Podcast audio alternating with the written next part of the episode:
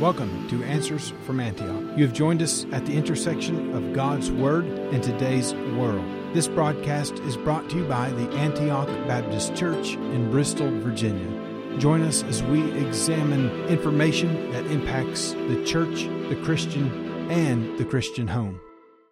Hello, everyone. Thanks so very much for tuning in today. It's a joy to be with you, and thank you for giving me some time on Answers from Antioch as we look at today's news, current events through the lens of the Bible. Well, a lot of conservative Christian leaders across the nation have denounced what the Federal Bureau of Investigation did on Monday. They had a raid on former President Donald Trump's home down in Florida, Mar-a-Lago home, and uh, many of the Christian leaders are denouncing that.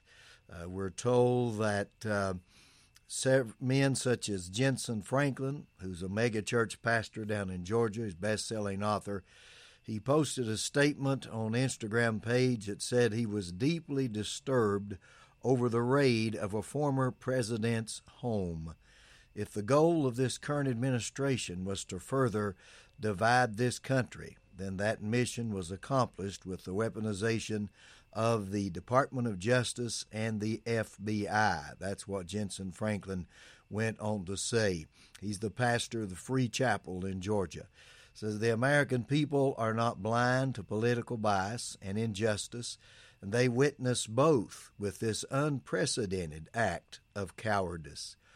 Uh, Jentezen Franklin, who was among groups of pastors uh, that uh, had befriended President Trump, attended the White House during his tenure in the White House, said this only occurred because President Trump was considering running again and because his political ideologies and his uh, opposition to woke policies and values were the opposite of what this current administration is today.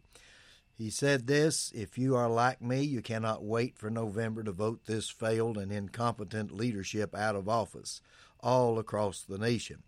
Now, that was from Jentezen Franklin. Then Tony Perkins, a Baptist pastor and the president of the Washington, D.C. based conservative Christian advocacy group called the Family Research Council. It's a very good information source for sure. He also made this statement who now trusts the FBI to pursue justice? The agency has become so politicized that even if their actions were justified, half the nation still would not trust them.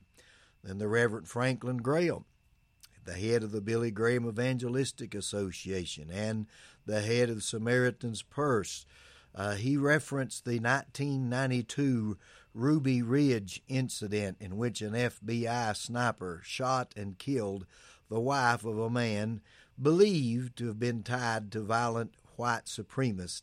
That sparked an outrage. I remember when that happened, killed this innocent woman.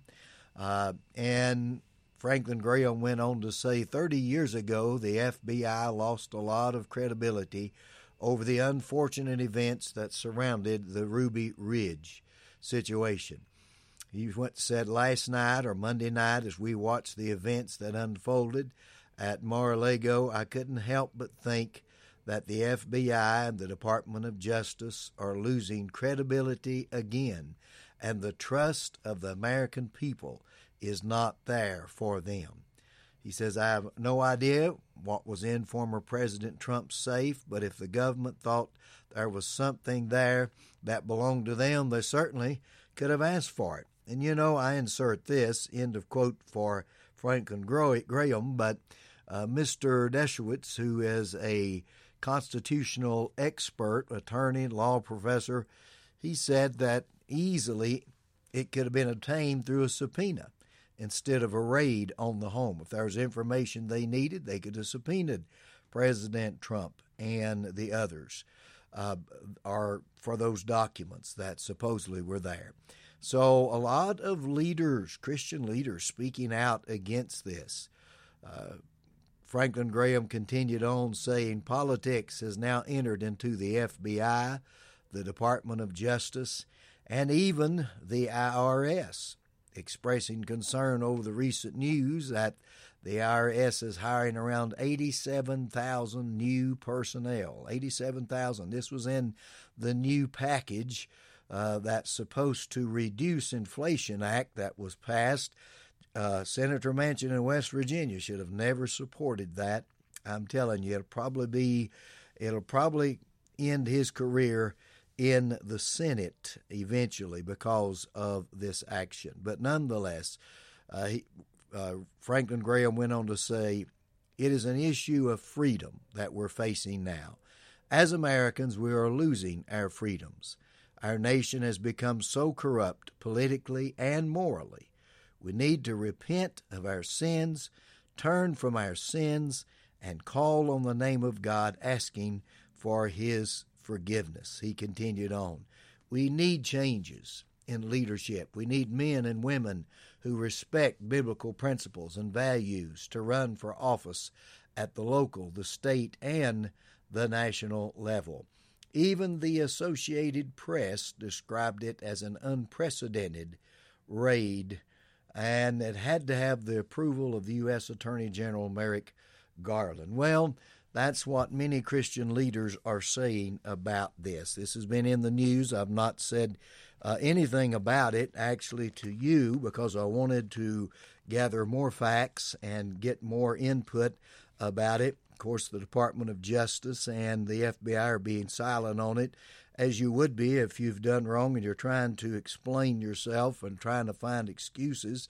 But Romans chapter number 11, Paul writes for us that God has not, he's talking to reference to Israel here, in the nation of Israel. Uh, what was it that Elijah said? He said in chapter 11 and verse 2 of Romans, God has not cast away his people, which he foreknew. He's talking about the nation of Israel now. What ye not what the scripture says of Elias or Elijah, how he maketh intercession to God against Israel, saying these words. And then he quotes there from uh, uh, First Kings chapter number 19, Lord, they have killed thy prophets and digged down thine altars, and I am left alone, and they seek my life. So he's quoting there as to what was happening in the days of Ahab, and you can read the story back in First Kings and in chapter number 19 and what had happened to Elijah. But here's the thing: during the days of Ahab, Israel was prosperous they were prosperous when it came to materialism, the economy, yet they were totally against God. They were worshiping idols. And Elijah defeated those idols. God defeated those idols through Elijah. Yet revival did not come. So we see that the same thing is happening here in America. We find that, of course, our nation now is in a recession and uh, a really tough recession at the time. And as we're in that recession, we're hurting and people are hurting, yet we have been blessed as a nation more than any other nation on earth, and we've forgotten God. We do not want Christianity anymore. Give me anything but Jesus Christ and the church. Give me any kind of religion but that. You Christians, stay away from me. You Christians, stay out of our school. You keep that Bible to yourself. We don't want it in our workplace. We don't want your values or your views in our political offices. And that's what is being said by today's leadership. That's what's being said by these, quote, woke companies and woke groups. And, ladies and gentlemen, exactly the same thing was happening in the day of Elijah. And it happened several times throughout the history of the nation of Israel. And every time they disregarded the ethical law of Almighty God, every time they did it, God sent judgment. Perhaps that's what we're beginning to see right now in America. Perhaps this action is just the first of many that will happen. With 87,000 new IRS agents and the FBI uncontrollable, Department of Justice uncontrollable, not answering to anyone, but the ones that are against those values that are biblical, the Judeo Christian ethics. Could we be there where Elijah is talking about? Well, we know also God has people praying. And you are one of those. Thanks for being with us today. Join us tomorrow. Thank you for joining us today. We encourage you to visit our website at antiochbristol.com. There you will find many ways to contact us and connect with us, and so much more. Until next time, stand firm in Jesus' truth.